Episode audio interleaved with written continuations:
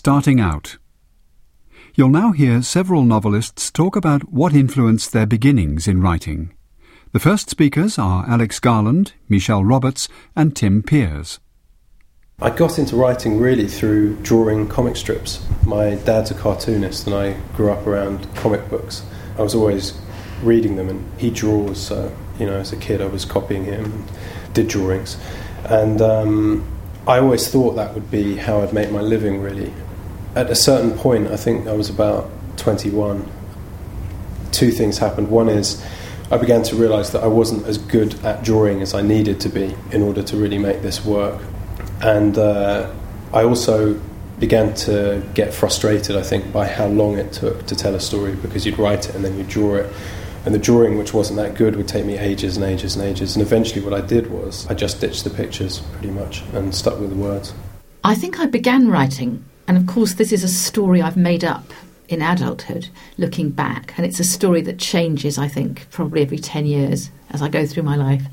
I think I began writing to invent some kind of cultural identity for myself because of being half French and half English. That was the major conflict in my life. I think being a Catholic was very important to me, partly in a positive sense because it gave me lots of stories. Catholicism is a source of what we might call magical realism mad, crazy things the saints get up to, miracles, so on and so forth. Catholicism was also a very bad place for a young woman growing up. It's a very misogynistic religion. I think it's founded on the fear of the body, and in particular, the female body. I felt completely crushed by it, and also crushed by the practice of sitting in church listening to a priest who was very angry, and particularly with young people, rant on Sunday after Sunday about our sins and our evil and our iniquities. And I think, as a very angry young woman, I just began to start talking in my head. And as soon as I could, I left the church and read voraciously and lived a free life and began to write down all the angry things in my head, and they turned into stories. So, in a sense, I think I always had the love of language because growing up in a bilingual household with a storytelling English grandmother and a father who'd wanted to write stories about his wartime experience, a mother who taught French literature, I was surrounded by storytelling and books and poetry and recipes and people quarrelling and using language very powerfully. And I think then I began to find that subjects arrived. And nowadays, when people ask me what I write about, I say food, sex, and God, and that just about sums it up. I always wanted to be a writer from when I was very young. I think it came from being somewhat unhappy as a child.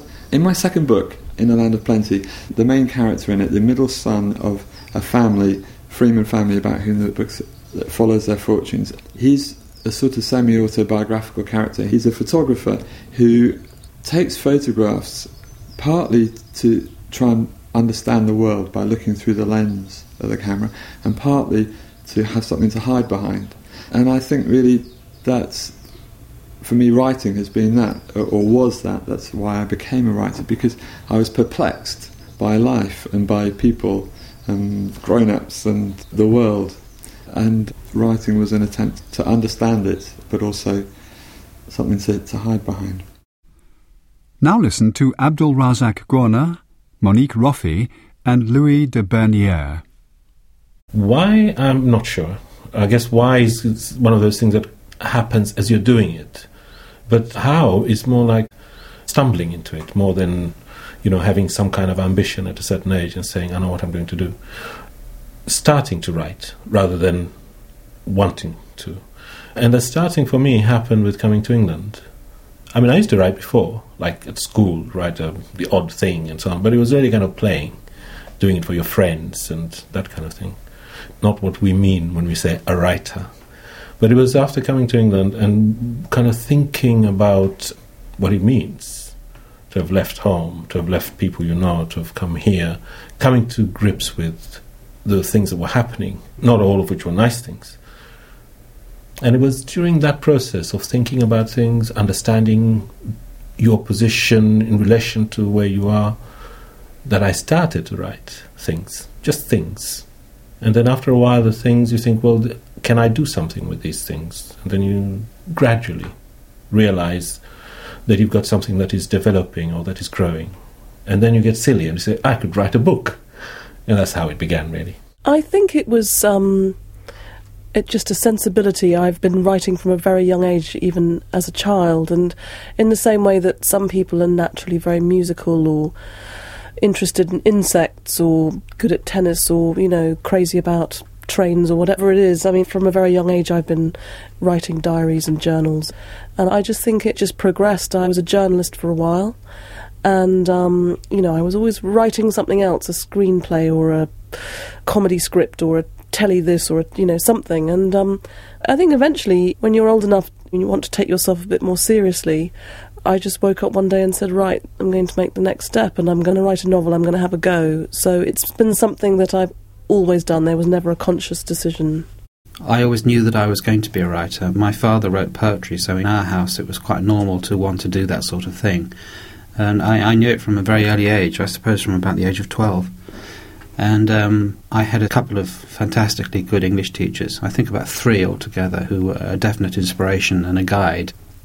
Then, all through my teenage years, I wrote poetry, mostly the sort of embarrassing, soppy love poetry that one does write about why don't you love me and I'm going to kill myself, that sort of thing.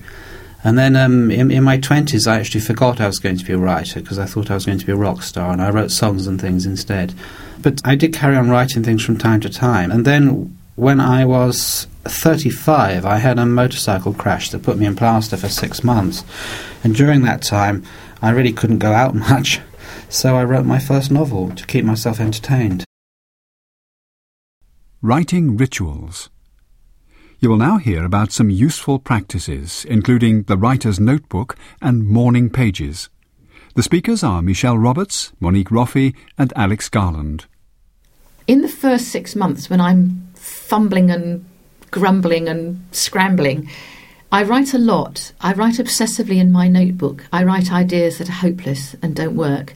I write diary entries about not being able to write and about being a complete failure and about silence and about writer's block. And I write about anything that comes into my head because what I'm doing is practicing. I'm freeing up the unconscious. I'm letting language out to start dancing. And I think it does sound rather close to madness, what I'm describing, but I don't mind. I know it's a madness contained in my room, and it's a madness that will flow into a novel. I can handle it. I wouldn't want to upset anyone or alarm anyone by saying you have to have a nervous breakdown in order to write. It isn't about that. But it's about going down below the level of everyday daily language, the language we use for chatting to each other.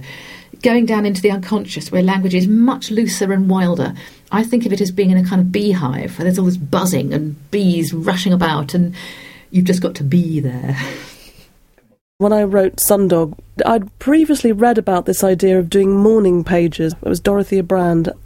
And she has this idea that in order to sort of harness your unconscious, writing in the morning, writing before you do anything else, is a great way to sort of harness your unconscious and um, consciously get yourself going. And I took that idea up, and so I wrote Sundog very much like that. I would get up, go straight to the computer, gummy teeth, bad breath, gummy eyes, you know, not stop for coffee, not stop for anything, and I would just write for an hour or two in that state in my gym jams. And I wouldn't make my bed, as again, it was all a series of rituals and superstitions, but I just went from bed to my word processor and started writing, and I wrote like that every day for a year or two practically. I tend to work mainly late at night. I think that was a consequence of. Um, I suppose initially it was because of living with my mum and that past 10 or 10.30 that's when the place was quiet and i'd get work done.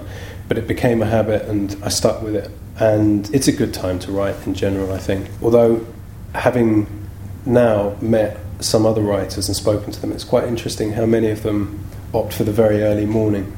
Well, i think you get the same deal. It's quiet essentially. You're less likely to get disturbed or interrupted by anything. And sort of veering towards the slightly more pretentious, I'd say that something about working either late at night or early morning, maybe because it's got a kind of proximity to dreams. Either you're about to start dreaming or you've just been dreaming, and a sort of proximity there with your unconscious or something that's going on in the back of your head. I think that can be helpful. And I think when I look at my stuff, there's often a slightly sort of trippy, hallucinogenic quality to it, which I think is to do with when it gets written, partly.